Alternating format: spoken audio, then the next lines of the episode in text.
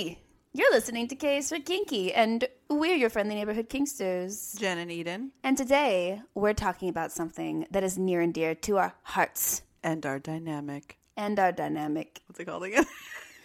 Forgot. Our dynamic, it's called No, Divine. The, t- the name of the episode. Today's episode is called Dynamic Resuscitation. Boom, boom, boom. Oh, you're so cute. Shut up. Hello, and welcome to the K's for Kinky podcast. This podcast discusses adult topics, so if you are offended by adult topics or are under the age of 18, please stop listening now. Also, while Miss Jenn is a therapist, the views and opinions expressed in this podcast are not to be taken as personal therapy for you. She is not your therapist. And if she is your therapist, just remember that what she says only technically counts in your private sessions. Um, people don't understand why she's so cute, and then she does shit like that. Also, sorry, I just have to share this morning. Miss Jenn was still in bed, and she was way past bedtime or like wake up No, time. I wasn't. I was trying to give you more time. You can say whatever you want to justify okay, what you were hold doing. Up, hold up. Hold okay, up. so normally our regimen in the morning is Eden gets up at eight thirty. My alarm goes off at nine, and in that half hour, she has certain things that really stop messing with your mic. She has certain things that she's supposed to do, m- mainly get the coffee started, um, but there's other stuff too. And it has happened before that when I have gotten up early and she has not had her half hour time, she gets fussy because she's like, You're not supposed to be out here yet. Yeah. So last night we we had dinner um, with with some friends. We came home. We were exhausted, and all week like we've had to. One or both of us has had to get up early, so we were like, we both said let's sleep in, which means that it's still going to be the structure of you're getting up a half an hour before I do to get the things done the same way. I leave bed this morning. No, I didn't. I didn't finish the first it thing, up. the first thing that happens, it's eight thirty, and I send her an Instagram post that she needed to see, thinking that she'd see it when she woke up. She turns over, pulls out her earplugs, and starts laughing at me because she's been lying awake for twenty minutes, thinking I was asleep, and I was lying awake for twenty minutes, thinking she was asleep. So now we're both awake and yeah, giggling. apparently the plan of sleeping in just doesn't happen. Yeah. So we're giggling. and she goes, "Let the cats in," and I'm like, "I don't think we should let them in."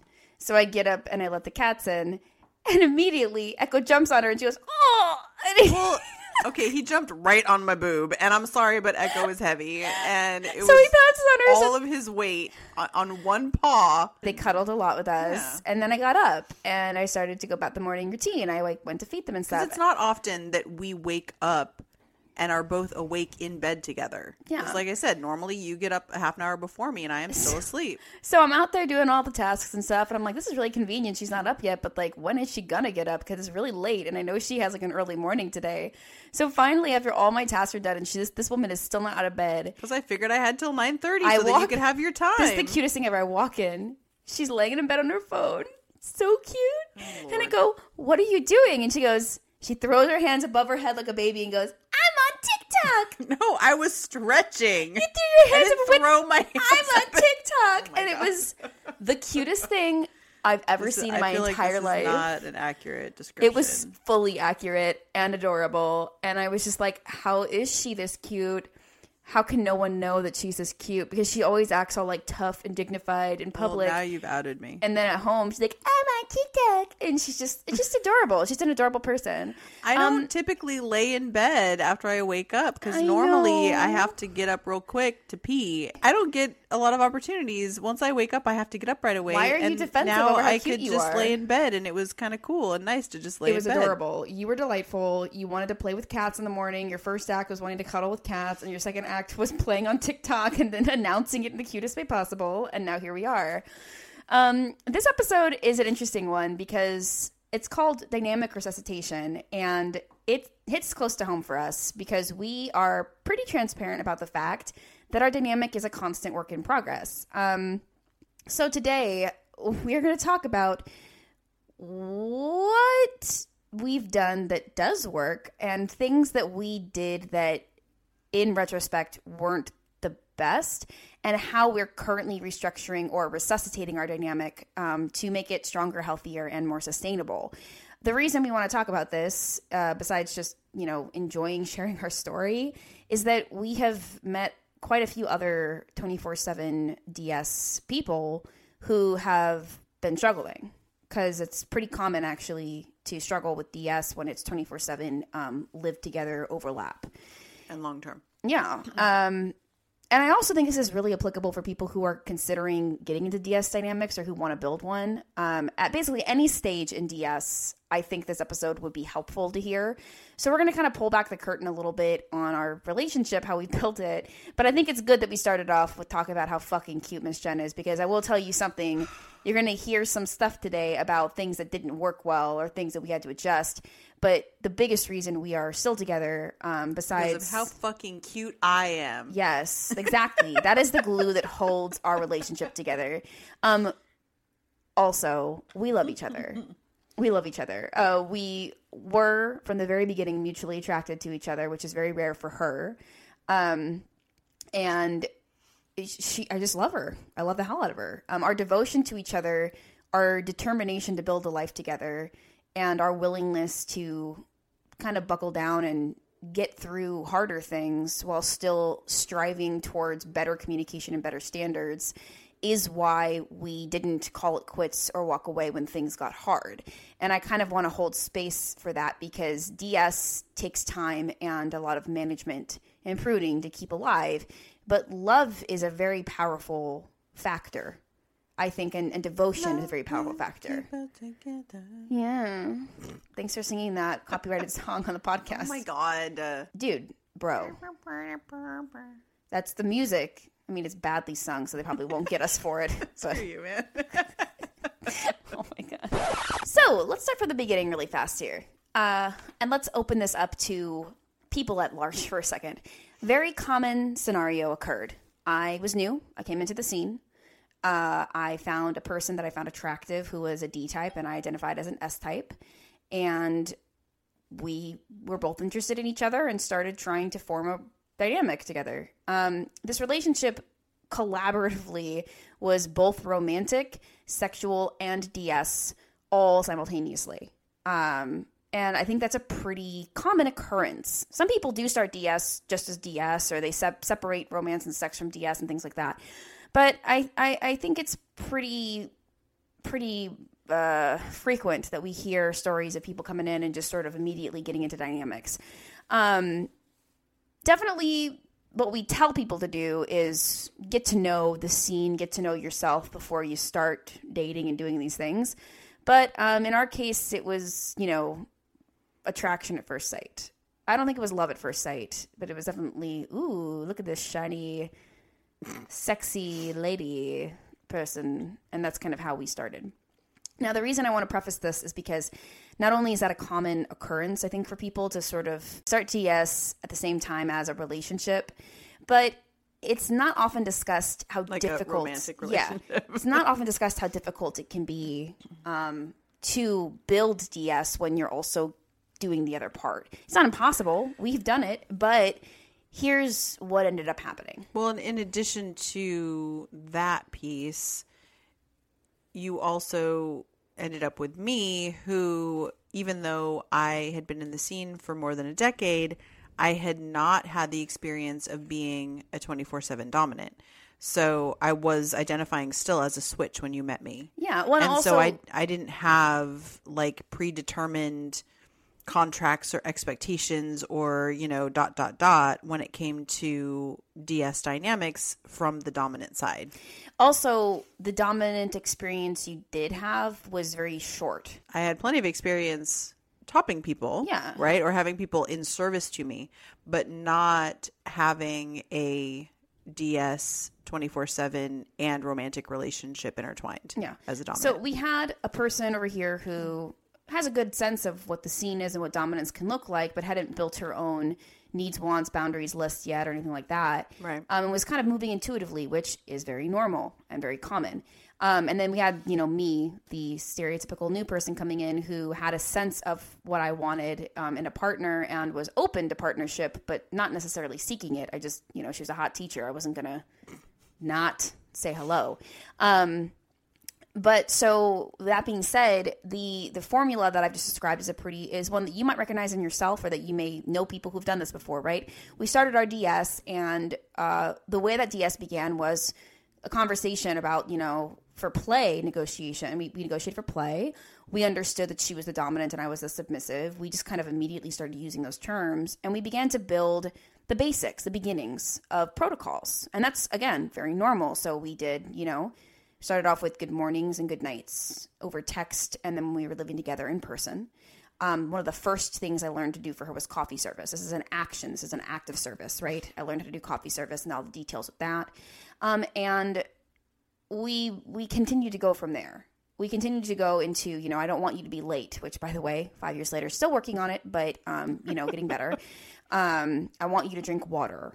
Uh, I don't want you to drink energy drinks. Rules began to develop many of which were designed to care for me or to provide structure for me.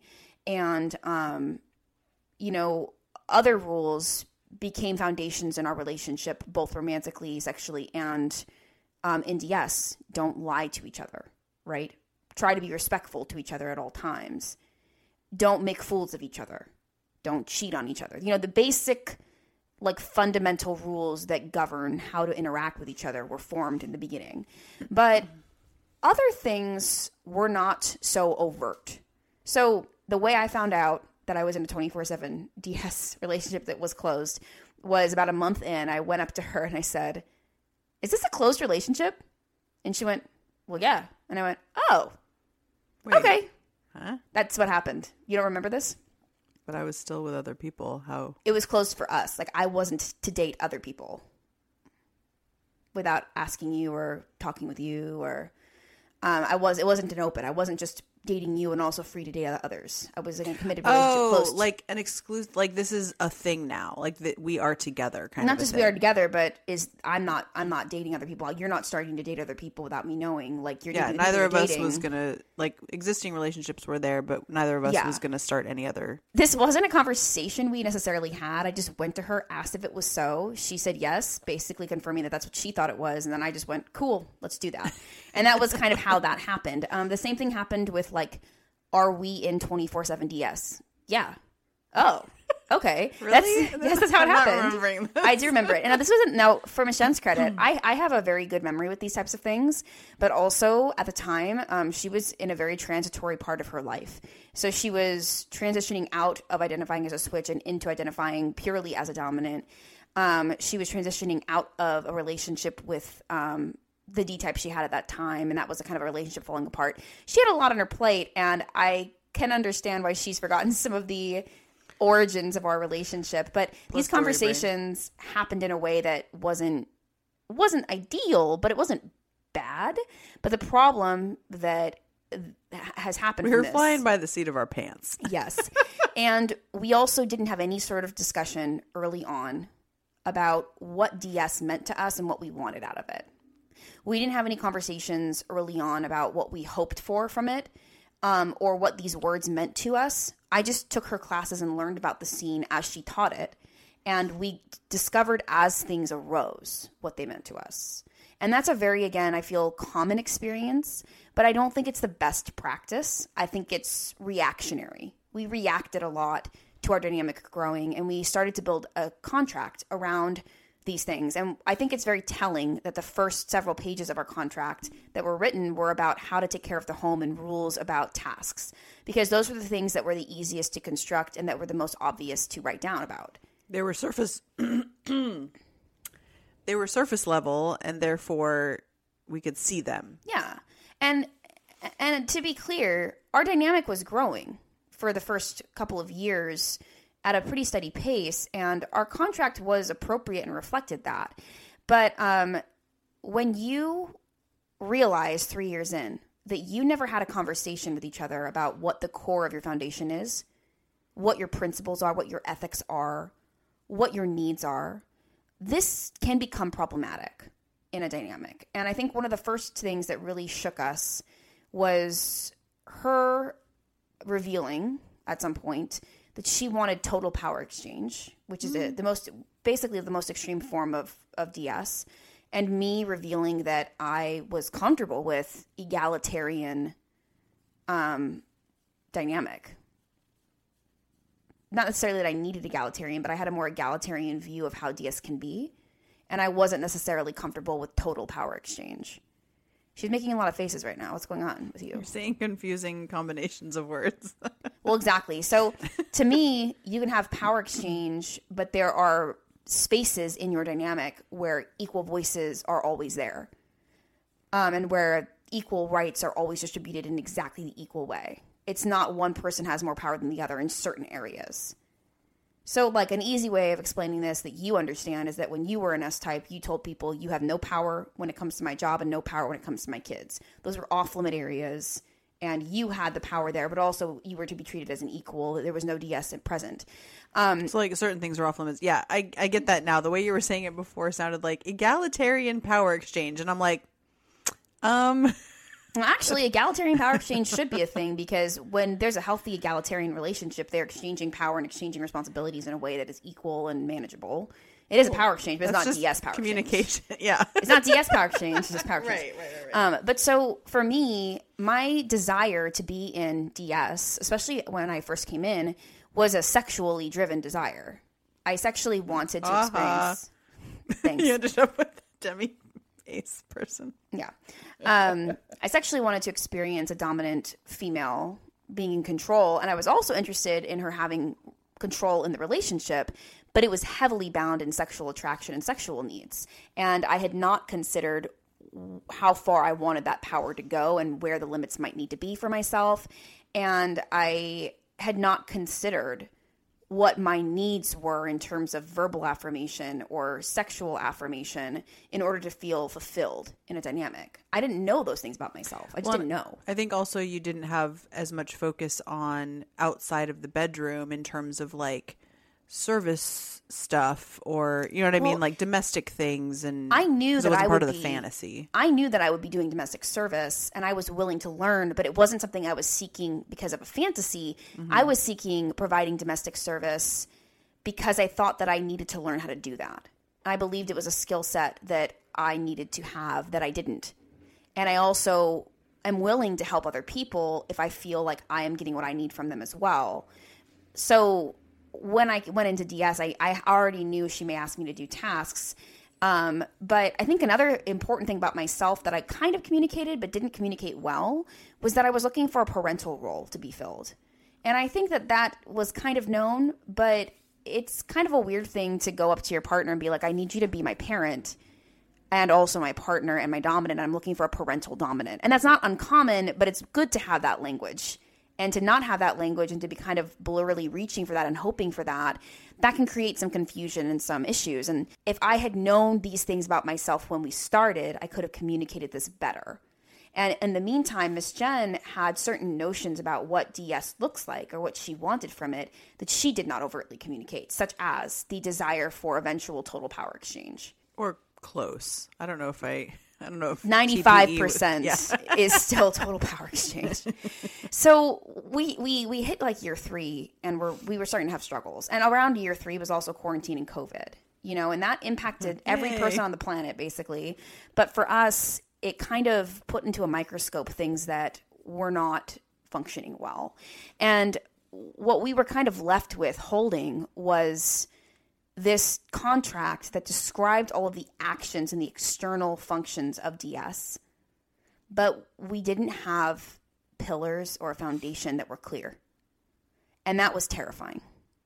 It's kind of like um, when you're looking at playing with somebody and you negotiate like here's the toys we want to use and here's the the things we want to do um, but you don't talk about what do we want the scene to feel like? Yeah. what what energy do we want in this scene? What do we want the outcome of the scene to be right? It's kind of like that. It's skipping over that part is sort of what we did not knowing it not on purpose. No, we weren't but- like negligent on yeah. purpose. We just were new. we just didn't know well i wasn't new but i was new to this. And so it's like we didn't know what we didn't know. Um and it was that the the depths of it the the foundational cornerstones that you know we may have had some not assumptions but we may have had some ideas about them for ourselves in our own head but not formulated in the form not formulated in the in the sense of a conversation between us to like figure it out until later. Yeah. Um, in the meantime, on top of not having this foundation set and having to discover halfway through the relationship, oh, we might have major differences that could be unsurmountable, insurmountable, basically. Um, we were having communication breakdown, and also we were not able to understand how we were not meeting each other's needs, and we were unable to get our needs met. If that makes any sense, like I had needs that weren't being met and so did she. And I didn't know exactly how I wasn't meeting her needs or how to fix it. And with my needs not being met, I felt like I was at a deficit of energy and I was losing confidence um, in our ability to function. And I think the same could be true of her. She had needs that weren't being met. She knew she wasn't meeting mine because I would tell her, but she didn't know how to fix it or how to adjust. And with her needs not being met, it just felt kind of fruitless. It was it was a vicious cycle. It's it's this kind of secret pain when you're in DS, you love your partner. It's 24 7. You live together. You build a life together. You have professional overlap, even, right? It's a secret pain when you want things to work and you love each other and you depend on each other and you don't feel like your needs are being met and you don't feel like things are working and you need them to work and you want to and you're both standing there saying I want to make this work but you just you just can't you can't seem to figure out how to fix it and um, at our lowest points, we were arguing constantly. We were arguing like multiple times a week, every week, you know, and that's horrible because it wasn't it wasn't our desire to argue, but eventually you can get to a point where neither one of you is functioning as your role. So I would definitely say at our lowest lows, she was not being my dominant, even if she was in name and she was doing certain things and we were still doing our rituals because we continued to do our rituals basically with almost no exceptions. But I was also not being her submissive. You know, neither one of us felt safe being those things. So we were like trying to hold those roles and we were holding out. Like we weren't dissolving a relationship, but we were like, this is just not working. And that was really hard. Um, and the problem about this being hard is that it's very difficult to seek support when you are in this situation because um, not a lot of people want to talk about this, honestly. Like, I'm not loving talking about it because it's scary to talk about it. But the reason I want to is because I know there are other people out there who have had this struggle and they just don't speak about it. And then their relationship falls apart. They have no support, no help. And they just walk away and go, That was the hardest thing I've ever experienced. And I felt so alone. And now I don't have my dominant or my submissive. And I don't know what to do. Well, and in a vanilla type relationship, when you're having trouble, it's there's so much access to resources, or at least more so than in power exchange dynamics. Um, you know, or in kink in kink dynamics. Um, and so I think you know when you're struggling in a vanilla relationship, it's like okay, you know, there's a million books or a million podcasts or a million whatever that are all about self help as well as relationship help. And we don't have that as much for power exchange dynamics in terms of, yeah, we can get information on kink and power exchange, generally speaking, but there's not a lot of, um, like relationship kink specific or power exchange specific relationship help or like you know speaking to the struggles of those types of dynamics and what to do um, so I think the resources are less. And, you know, in terms of trying to find people in your life to talk to, you know, it's it's not quite as easy. I mean, you you want to feel like you're talking to somebody who understands and who also has maybe been through a similar experience.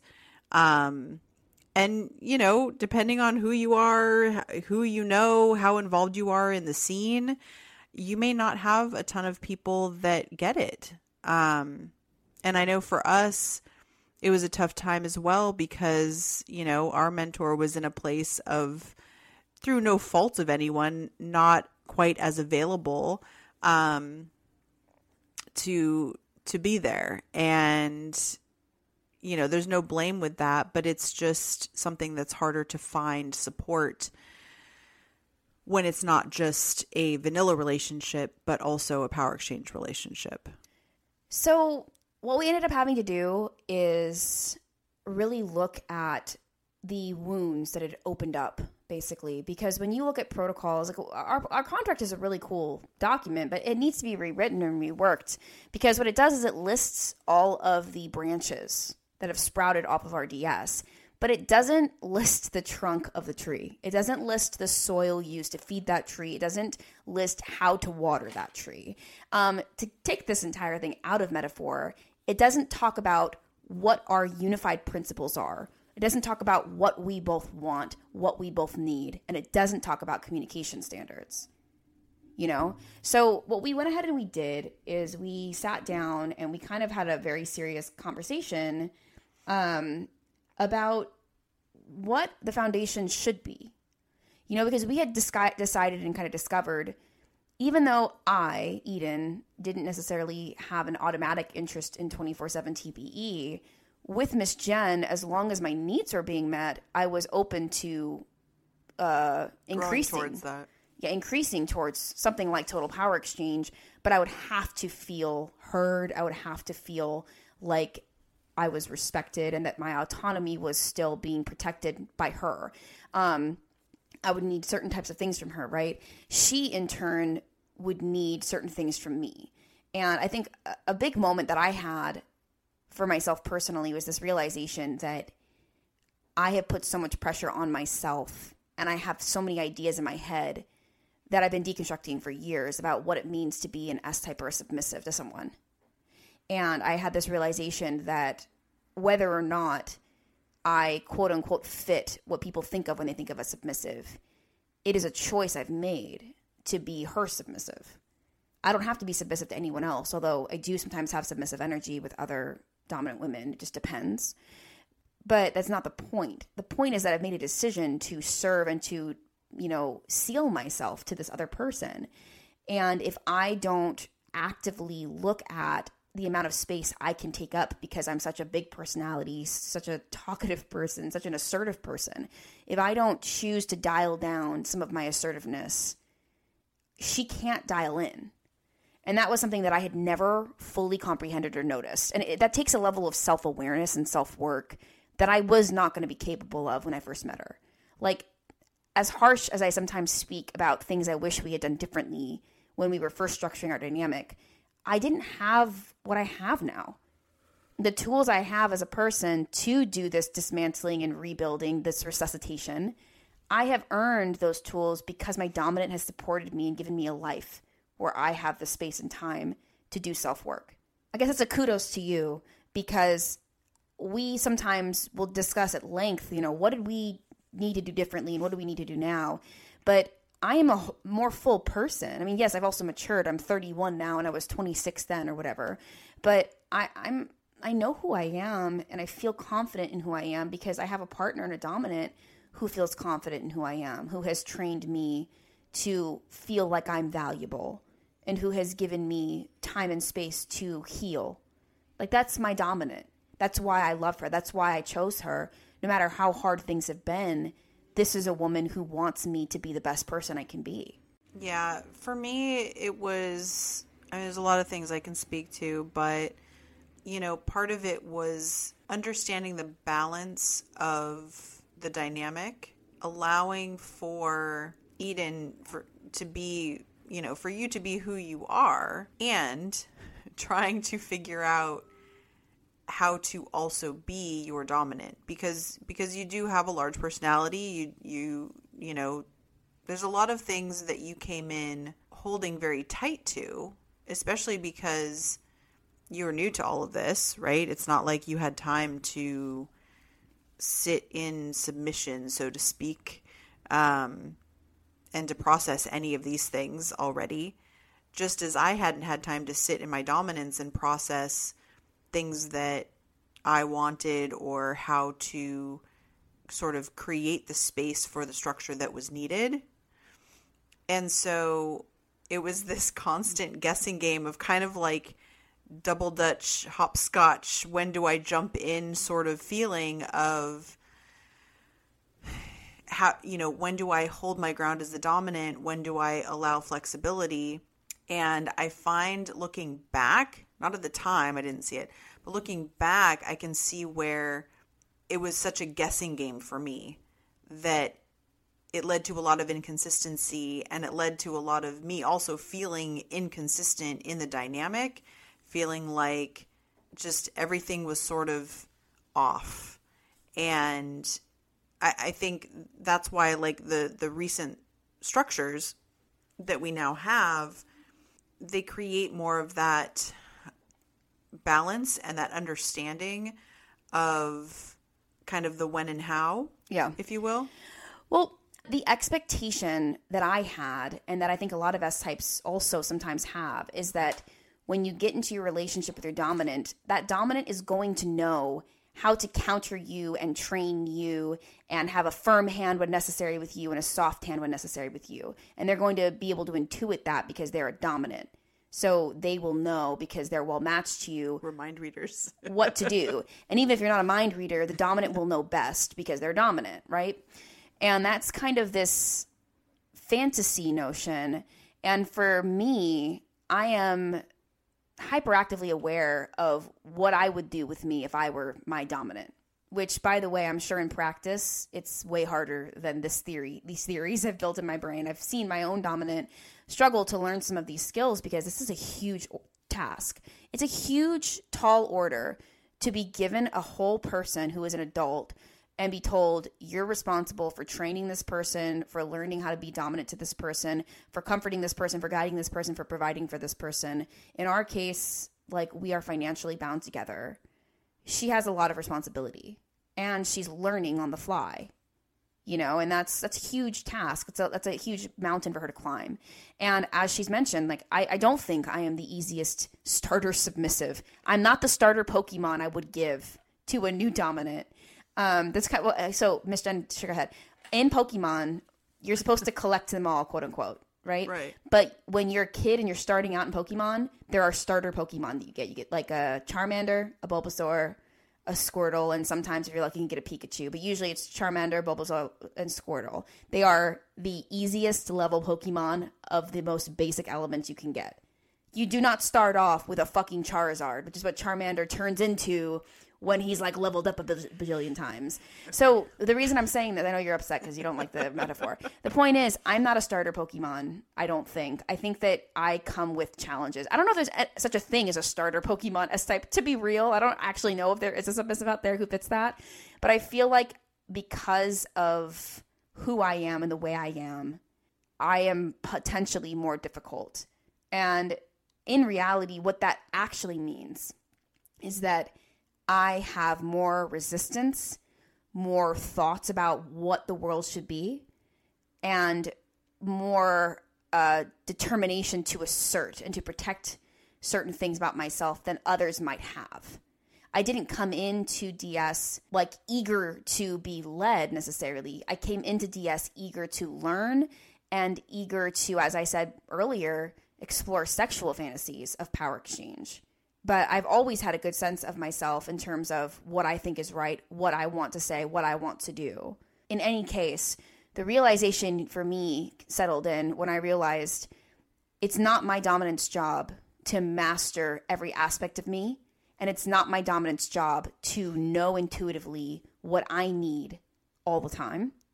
Even though, as a fantasy, it would be nice if she just knew when to be firmly handed and knew when to be softer. If she knew when to give affirmation and she knew when to give punishment. If she just knew that, that would be great. But I know myself best because I am me. I know my mind best because I am me. And she has more going on in her life than an average person, I feel, and doesn't always have the time to sit there and fixate and focus on our dynamic. So I have all of these tools, and I also have a, an ability to manage myself. And when it comes down to it, this thought process of, I am not a starter Pokemon, or I am more difficult, or I'm a more challenging S type. That's not because it should be that way. It's because I wasn't mastering myself. the thought process for many S types is I'm not supposed to master myself. My dominant is supposed to master me. No, you are supposed to master yourself. You are supposed to be responsible for yourself, to work on yourself.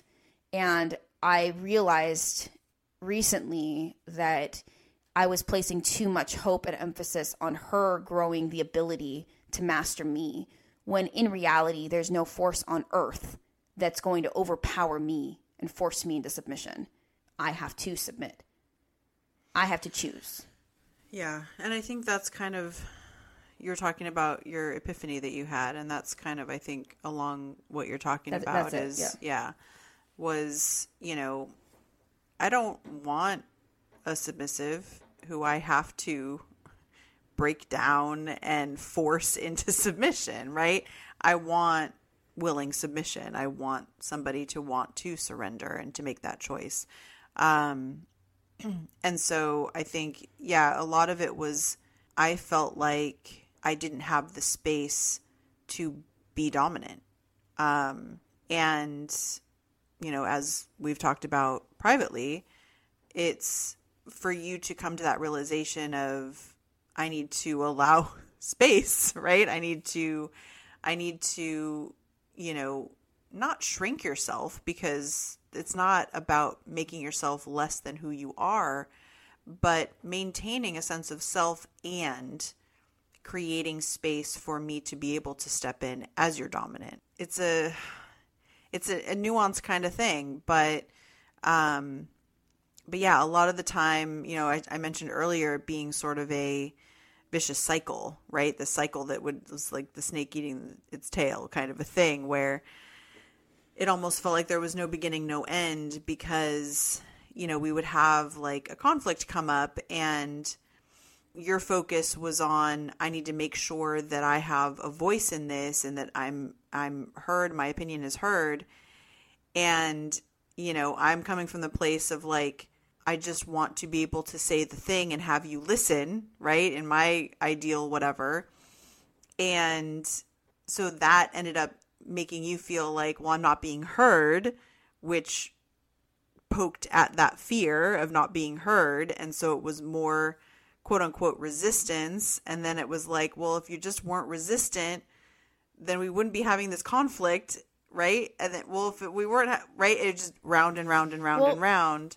I will say on my own behalf as well with this, though, there have been times in our relationship, and this was a separate issue, where I was not heard during arguments or during conversations, where my my opinion was not respected as valid or valuable because you struggled to understand that I needed to feel validated, even if you ended up disagreeing.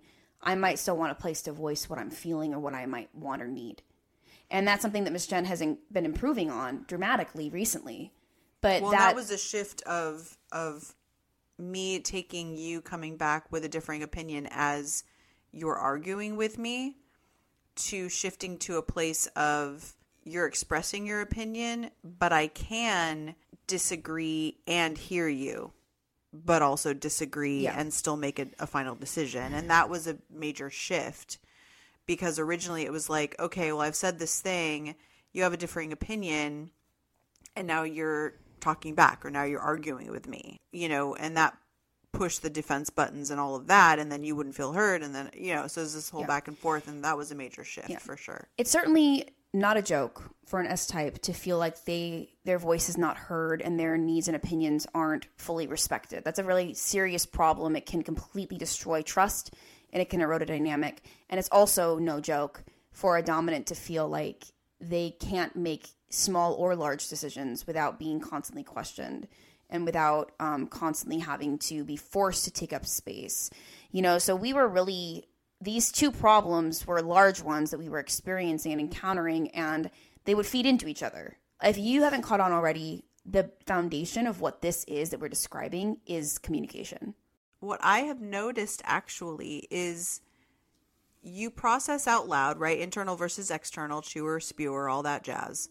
I am a chewer. I, I prefer to process internally. You prefer to process externally, right? talk to you, myself you want to talk to through myself. it, either Yeah. with yourself in a mirror or with the other person. What I have noticed is that when you are made to take more time, you often come to a different result. That is true. That is valid. I I think of my brain as a hamster wheel. Not to insult myself because hamsters can be rather dumb. I, I am able to rapidly come up with answers. I usually know hamsters. I know my thoughts faster and my words come more quickly than some people, but it is true that I've never learned how to slow down and internally process or just externally process alone, think about it, then come back. Uh, there are benefits to being able to think on your feet quickly and benefits to being able to speak eloquently quickly. Um, it definitely helps when I'm leading groups. I, I'm able to respond and understand and, and process my feelings in a way that makes sense to other people and communicate them well. But when you put someone like me who is the hyperactive speaker and you put someone like her who does need more time to process and also will come up with something good but she just she literally needs a lot more time it's it's a nightmare when you are face to face communicating during a problem. It really is a nightmare. It i would liken it to water or an ocean slamming against the cliffside.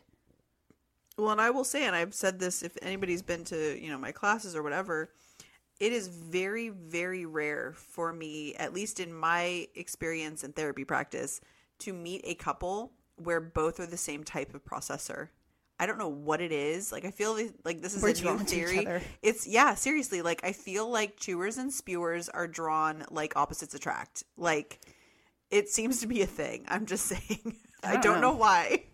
I could definitely come up with some theories, but I don't yeah. want to be sidetracked here. Um, we were really struggling for some time with communication, and it was devastating because if you've known us and you've seen us for the last five years, you know that we love each other, and um, you know we nobody wants to be struggling. But it got to this point where I think we both feared the worst, which was the other person doesn't want to be in this dynamic. It doesn't help when life is hitting you at all sides. You know, we have had to miss out on a lot of opportunities to make income because of COVID and because of our home dungeon, you know, not having a location. We've been under a lot of stress. We also have kids, we have cats. Um, I went through medication changes and then got off of medications. I've been through job transitions. I've been, I've been, I've worked at two different places, actually three, three different locations. I've worked at three different jobs since I've known Miss Jenn, and we've moved. Technically, I've moved four times, but we've moved together three.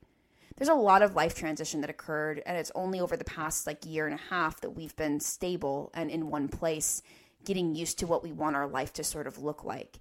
And all throughout that time, we have clung to each other and refused to abandon each other, even as things have gotten hard. Um, but we've had those dark moments, and those moments of light have come from us understanding and realizing and believing, no matter no matter how hard this is right now, when we get the opportunity to work together on this, we will. And we are still committed to trying this. You know, and I speak as somebody who has been through divorce. Miss Jenn has as well. I have never felt in this relationship like we could not get to a place where we were okay. But I have seen the bare bones of where things are rotting or where things are damaged. And it's very scary when you're in a relationship and you look down and you understand this could be terminal if we don't address these problems. Um, so, spoiler alert, we have addressed the problems. It's not terminal, at least at this time. um, I, I, I fully believe that this relationship is one that I'll be in until one of us kicks it. Probably me. Probably you because you're young. You're uh, you're younger. I'm younger. I'm younger, so you'll probably go first. But um, I I believe that we have what it takes to build it, and I want to share from a positive standpoint um, what we have done and have been doing to try to adjust and to fix things that were not working well. Um, so I want to go over this for a second.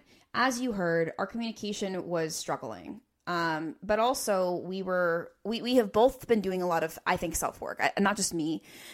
I have gone through a time period recently where I have been doing a crazy amount of introspection, self work, um, self care, etc. And I've been also trying my best to recognize that my dominant needs space for self care and self work, and I've been encouraging that in her, which I hope has been helpful to her. I think I think it's made a difference. But I also think my dominant's been holding herself accountable. Frankly, I think my dominant's been doing self work, And when you have two people in a relationship who are intelligent adults who are willing to do self work and willing to be humble enough to admit that neither of them is performing where they want to be, you have two people who can fix something. Um, so what we did was we sat down and we said, what do we need in our relationship that's not here right now um, to get us on the right track? What is the foundation that we didn't have that we will have now that we're going to build and and uh, and move forward with? So the first thing that we have in our new foundational structure is sacred companionate time that is not interrupted with any sort of argument, complaint, or report about things that need to be adjusted or fixed. No emotional labor is basically allowed during these designated companionate times. This is like our morning walk and our morning coffee. We don't talk about work we don't talk about things that could cause arguments.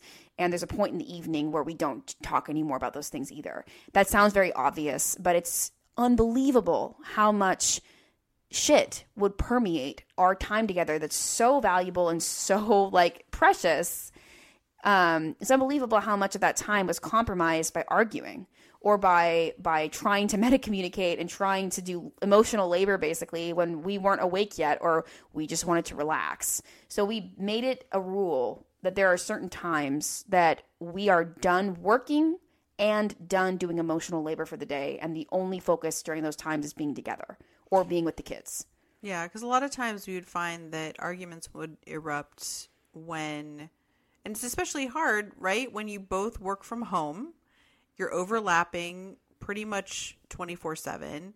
Um, and you're so busy with things like work, you could honestly, like, we could wake up, roll out of bed, start working and not stop until we're exhausted and probably still not get everything done every day that we need to. And might I add, that was what was happening. Yeah. And that's what she's done at her worst is just work, work, work, crash, wake up, work, work, work, crash.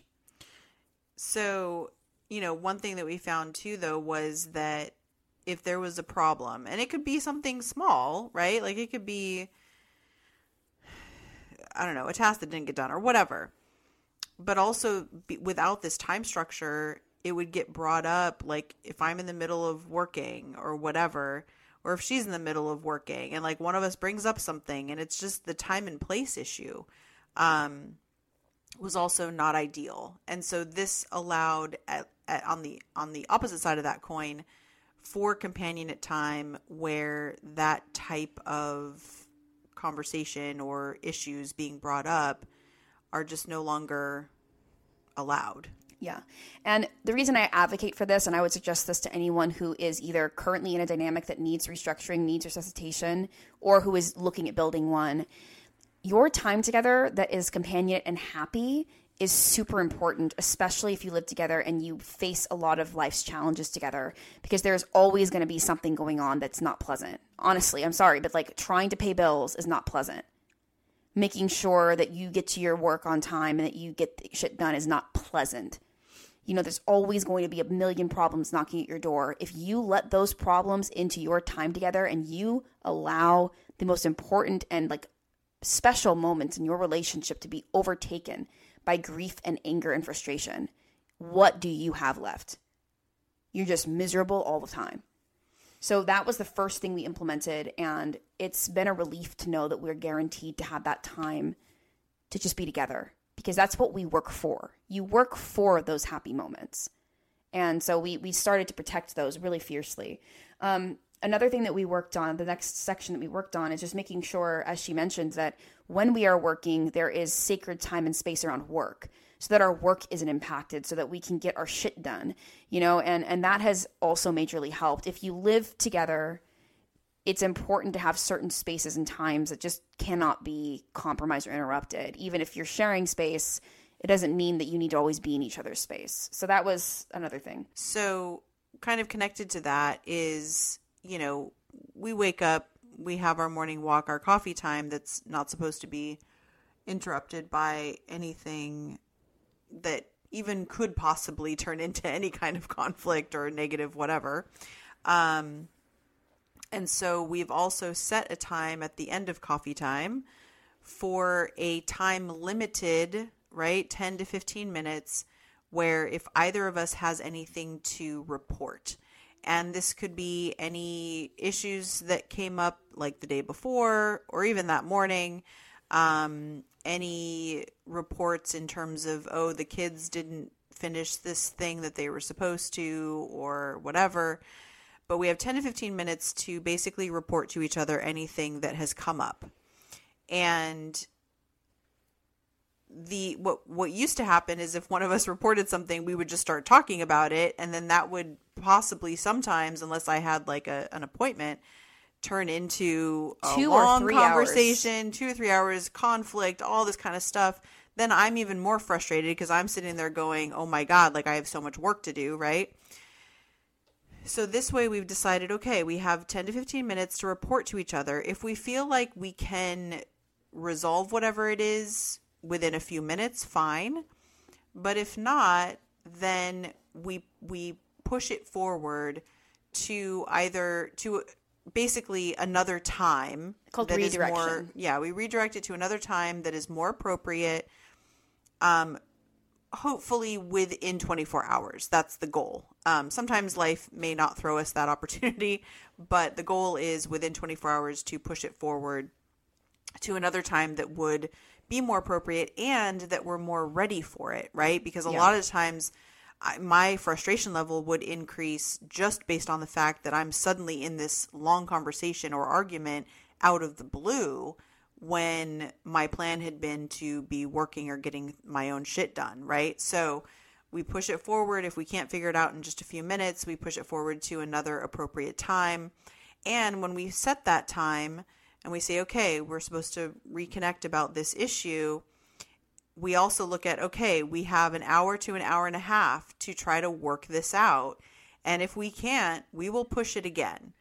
And it's Echo just meowed at something. Um, Those birds. and so by doing this, I know it, it can sound kind of not stale, but like very Clinical. yeah, clinical. But what it does, it's kind of like having a radar, which we'll get to those in a second. But it's sort of like, okay, we, we can hold space and we can create space that we know is happening, that we can we can actually be of the right mind to do, which means that the discussions themselves are going to be more productive and we know you know okay this is the time for this i'm not supposed to be working right now because we scheduled this for 12 o'clock to have to continue this conversation The other benefit of this is that you are forced to have a cool off time if you are getting angry or irritated because we have never succeeded in having a conversation that ends well when we're both frustrated and angry. It just doesn't work. I'm not at my best and she's not at her best. Period. Nobody is at their best when you are angry or when you are feeling unheard or hurt. Um, and we have legitimately been able to have what would have been nightmarish arguments uh, solved in 20 minutes with laughter because we redirected the conversation. Um, this is something that's newer to our dynamic because it was very difficult for me to respect redirection in the past and difficult for her to hold to her guns and implement. Um, but say that again slower i could barely understand you Oh, it was very difficult in the past for me to respect redirections. And it was difficult also for her to hold them, implement them, and remember to call for them. For me as an internal processor i need that time before i'm going to be able to discuss something in a way that works that is productive. And so i need that time and i was never getting that time and that was what i really needed. And for Eden it was not so much that she needed that time to process although what what i am finding at least my observation is that having that time has actually helped you and correct me if i'm wrong but helped you to even if it's not so much about continuing to process the issue but coming down emotionally Yeah. and being in a more reasonable headspace to be able to discuss it for me, it's definitely that because when I said I process more quickly and you said no, I do actually typically figure out what I think and what I feel within honestly seconds. and I might cool off and even do externalized processing on my own and still feel exactly the same. But the difference is Sometimes you feel different. Sometimes I do. That's true. But I would say more than half the time, I already know what I think and what it's going to land on. Um, but what you said that's 100% true is that my emotions and my ability to be calm about it and to hear and be open to other feedback that I have to get to after cooling down. Um, the other piece, um, the other piece of our structure that we changed and added in and that we are now working on is this concept of consequences and affirmations. We split them apart in our structure. You know, we, we have a section in our structure now for punishments and consequences, how to implement them, what to expect, the range of possible consequences um, or suggested consequences, etc. Right? Um, but we also have a section for the need for verbal affirmation. And um, I want to talk a little bit about the two of these things for a second. When I was sitting down and thinking about my own strengths as a submissive, one of my strengths is building systems. One of my strengths is writing things down, is is all of this type of organizational stuff. I came up with this list of consequences, and I came up with um, these things, and I brought them to her, and she reviewed them, and we made an agreement of moving forward about what punishments are, when they'll be used, why, and also the importance of coming together after them. We also did, as we have in the past, talk about verbal affirmations and things like that. And um, well, and I, I want to say too that a lot of this came after years of trial and error as well, of trying out different rewards and punishments and all that kind of stuff, and kind of figuring out what worked, what didn't, what kind of, you know, yeah. that kind of stuff. I realized living with my dominant, observing her, watching her daily life, and growing in my own comprehension of myself and the world that I am in, that my dominant doesn't often praise herself or recognize strengths in herself. And when I understood that I was being treated the way I was being treated because she treats herself just as harshly, that was a light bulb moment for me and it was a heartbreaking moment for me because I I could finally understand I'm not going to get what I need from her until she starts to give it to herself.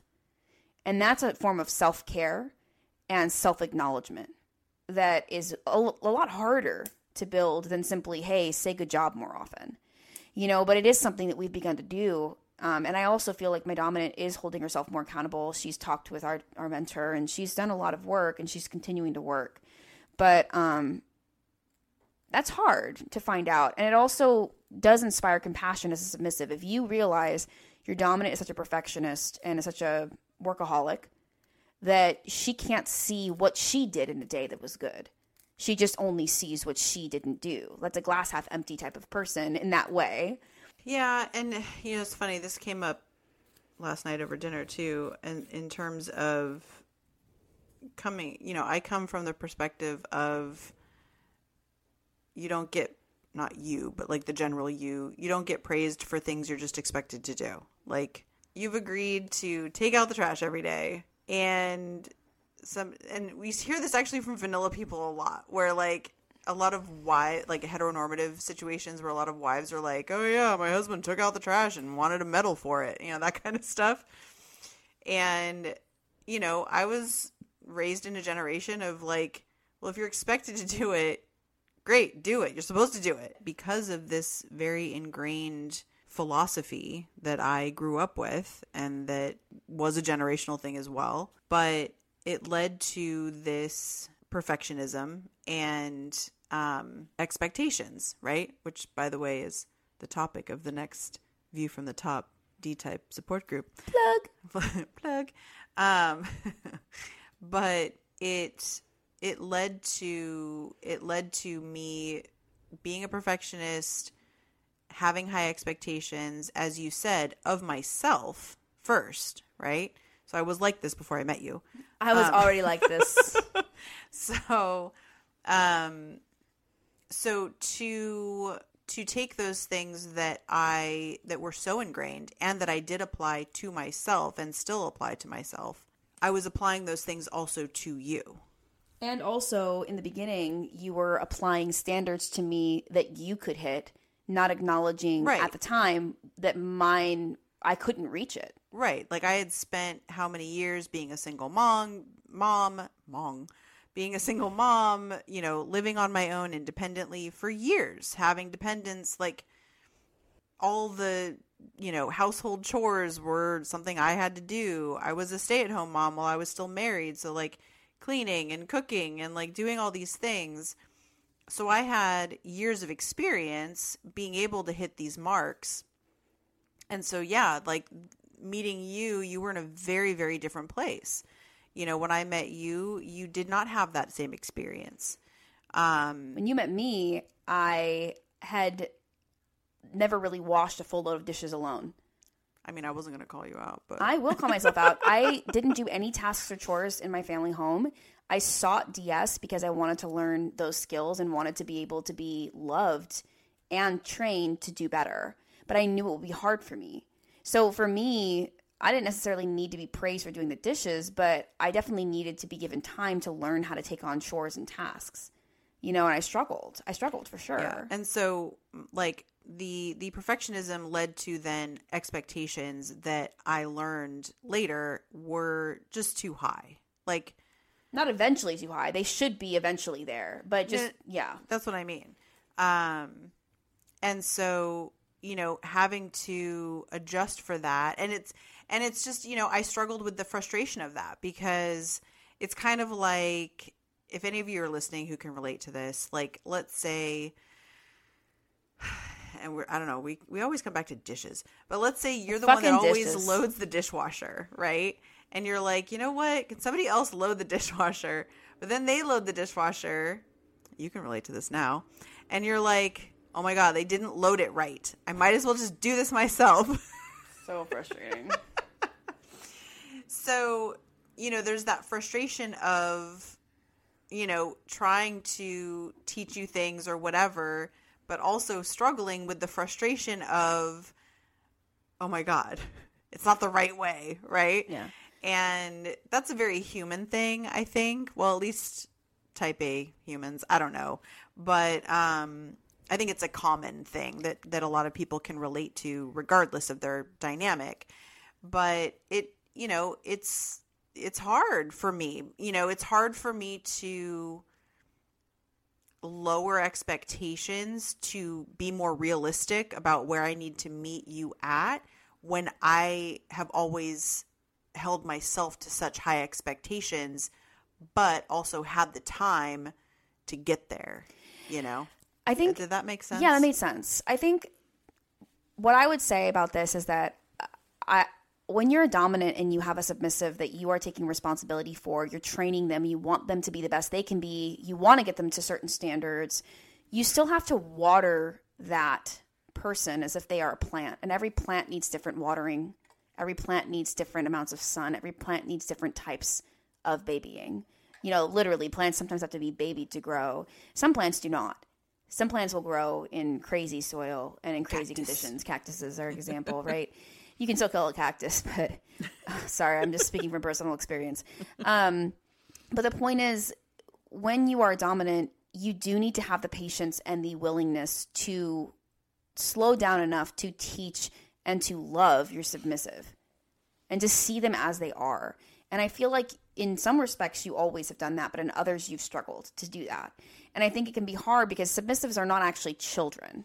It's not like you're dealing with a four year old and you expect four year old behavior. Submissives are all adults, but just that's like sometimes the hardest part. Yeah. You know? Like I would have more patience with a child. Yeah, but also some of my capabilities may have been as if I were a child. And I think that's that's difficult to understand that when you're training a submissive, it's like starting from square one to a degree. Um, it's not really healthy to not have consequences for your submissive because even though they are an adult and you might wish you could just talk to them and tell them you're disappointed and move on, it's affirming. It re it reasserts the dynamic and it also allows for there to be a consequence that is fulfilled and you can move on. It, all of those things happen when you have punishments and when you refuse to use punishments and consequences, it feels very much as the sub- submissive like the dominant doesn't care. Mm, I just want to break in here and say that there are dynamics that are non punishment based, and that is also fine. Whatever works for you. You know, when it comes to punishments and things, part of it was as we tried out different forms of punishments and rewards in our relationship, there was a lot of that didn't work. Um, which, of course, for me was like, okay, well, maybe it just doesn't work generally speaking, um, because we've tried this and we've tried that and that hasn't worked. And so there was partially that piece. Um, but also, you know, when there were times that I like I would get discouraged because there would be times where I would enact some kind of, of punishment and you know, if Eden didn't agree or was just upset about being corrected, I guess, you know, or whatever, then there was even just sometimes there was conflict that created from that got created from that but sometimes it was just like her being not bummed out about it, but like having that kind of disgruntled pout response. But yeah, I mean, honestly, it's kind of like we talked before about how we would have conflicts that would cut apart our day when you know we're we're both busy and I had work to do and I would get frustrated. So yeah, I think a lot of being conflict avoidant was about I don't want to get into this right now. Like I don't have time for this. I this is not a time and place. And so before having these structures in place, that was a lot of it was like, okay, like I don't want to deal with this right now because I have a million things to do. And so now that we have the structures in place to be like, okay, this is when we talk about these things, blah blah blah that makes it like, okay, fine, I don't have to deal with this right now. We can push this forward if we need to, and that's okay. Mm-hmm. Um, in terms of the punishment piece, I think what is nice now is that we have a structure in place in terms of we've looked back over the years, we've looked at things that did work, didn't work. She knows herself best in terms of what actually made a difference or what was actually a punishment as opposed to something that maybe felt more like a punishment or but also that, suggest new punishments that I knew yeah. know would impact me. Yeah, because there's been times where we've tried a punishment and she's like, "Oh, that was that was kind of a turn on actually," and I was like, "Well, shit, that didn't work." So because of all that experience, you know, she came up with a list of here's things that would actually feel like they would make a difference, like they would make, no pun intended, impact, right? Um, and so we have this list that also I can refer to because part of it too was just coming up with like what would be a good punishment for this thing and feeling like I always had to be creative and come up with new ideas. Um, and now we just kind of have a list that goes in in escalation. Well, and she can do things off the list if she wanted to, right? But it's just but it's it's some it takes some like, of the pressure off. yeah, giving my dominant these tools, consenting to ways to allow her to navigate the conflict and putting the reins into her hands so that she knows I can and should lead through conflict. It erases the the instinct she sometimes has to avoid the conflict just for the sake of brevity, right? But um, I, we haven't had to use these punishments, luckily. Uh, they haven't come up yet, and it's very rare that a punishment will be called for. But I think the other thing too, is it is unrealistic to expect your S type to be happy when you enact a punishment. Because most likely, if your S type is being punished, they are in their feelings, they are having a hard time with something. They might be confronting something that is difficult for them from their past that's causing their behavior to not be appropriate, but they might have roots in what's going on that need to be assessed and pulled apart at a healthier time. It's not reasonable to think that your S type is going to be overjoyed when you say, I'm halting this, go into position, and there's going to be a punishment nobody wants to be punished in that type of context. Otherwise, wouldn't be a punishment, right? But it is the dominance, I feel, job, especially if it's been agreed to, to do that. Because that punishment, while it might not be fun for the S type at the time, long term lets the S type know, I love you. I have control. I have the reins. When you lose control and you are out of out of out of whack and you are emotional and you can't see straight, don't worry. I'm here I can see where we're going. I won't let us go off the rails. And this kind of leads me to my last two things that we have set up that we are really focusing on, that we are using as a foundation. Um, the first is radar meetings. We have talked about these throughout our entire relationship because we used to do radar meetings once a month. And radar meetings are basically a formatted check in where you verbally sit down and you follow a, a, system that someone else has set up about you know how are you doing? Do you have what's what's going on? What are the positives? What are the negatives? What do we need to work on?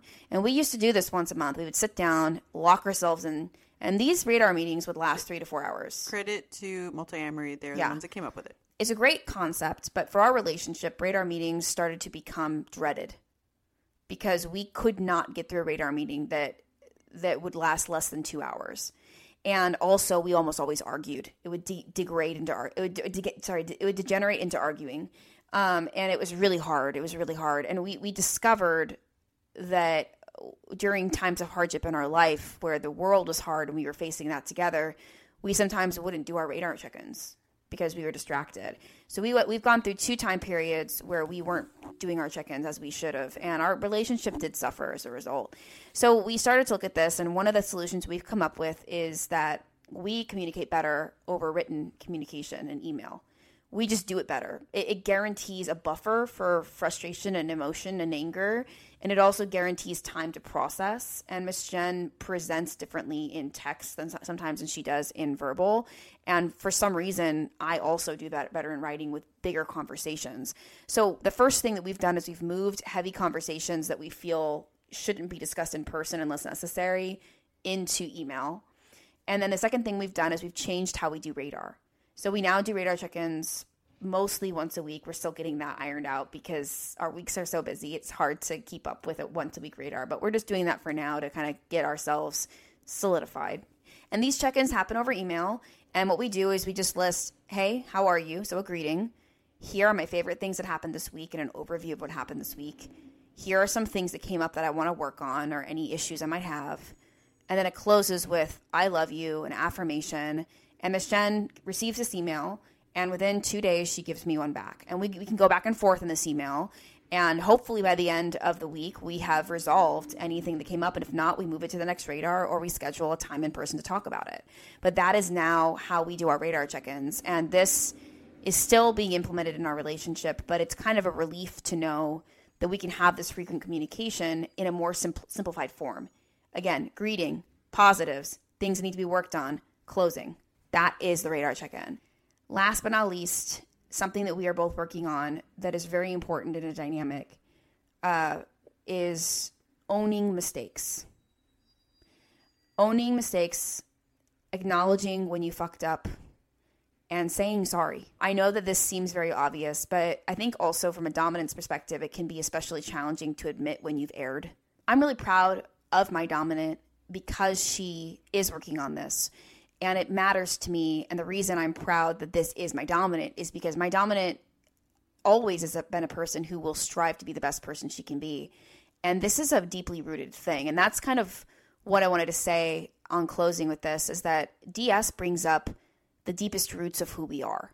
The longer you stay in a DS dynamic and the, the deeper it goes, the more you're going to come up against problems that you did not foresee in yourself that might be seeds that were planted when you were very small fear of failure, fear of rejection, fear of not being heard. All of these things come up and they can play a major role in the destruction of your DS, or you can play a major role in using that DS to deconstruct them.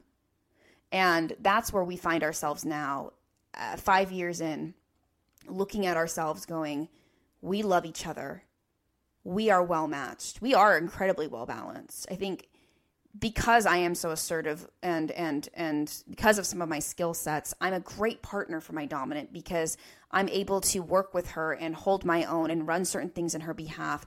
I'm able to step in and do a lot of leadership things on her behalf.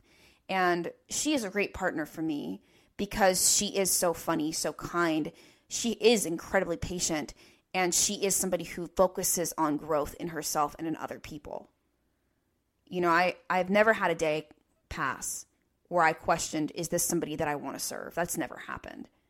You know, um, so when you have all of those things there, it is possible to look at your foundation and say, what do we got to fix to support growth? And that's kind of what we've done and what we're working on right now all of these other things the protocols the rules the the tasks you do all of these things are external expressions of a dynamic.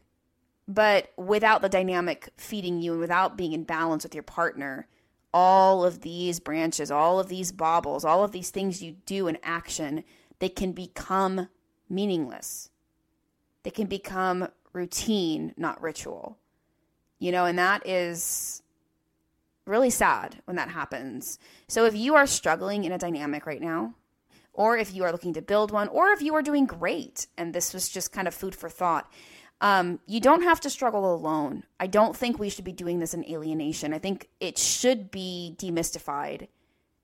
The the the the belief that twenty four seven DS is some sort of high form of DS or some sort of um, you know impenetrable.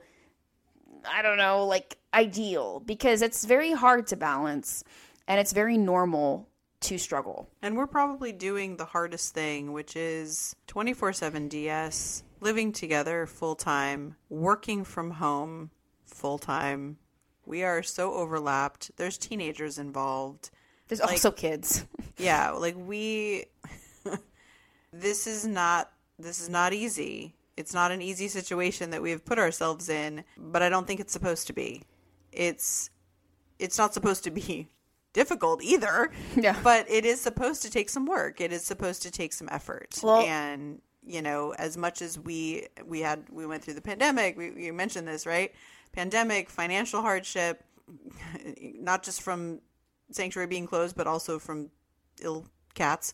Um, but you know, moving all these stressors, and we have gotten through those things, and we are still working on and improving our relationship and our dynamic with all of that being said, we really hope that you enjoyed this kind of um, peer beneath the waters of of the ocean. It's of, a vulnerable episode. It is. It is, and yet I, I don't feel tearful or anything like that because we're already standing on the other side of having done a lot of the work. Mm-hmm. We're coming to share this with y'all now because I know for me, to give I, you hope. What? to give you hope. to give you hope and to show also like it really is not a smooth sailing. Like I get comp- comments a lot from people, which are very touching, but like, oh my god, I saw your DS and I just really want that. I want what you have, and I'm always kind of like, that's really interesting that people say that because I don't want to take that away from them. That's a gift to be given from somebody, and it's a gift to be able to give that people see something that they want, but it is not something that comes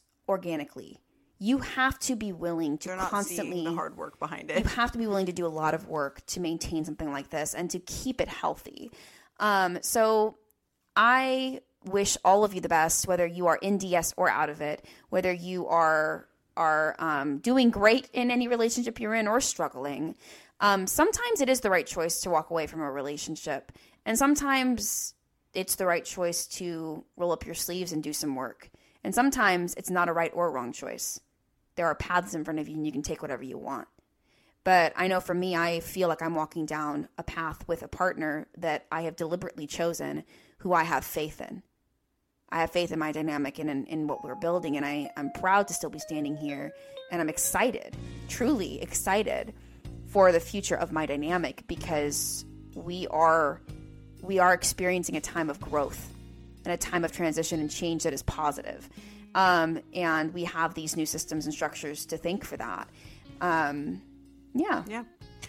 Well, thank you for sticking with us. If unless you safe worded out, but then you wouldn't be hearing this. So thank you for sticking with this. If you're and, hearing this, um, you know, yeah, I hope that you got something out of this. At the very least, maybe you just feel closer to us.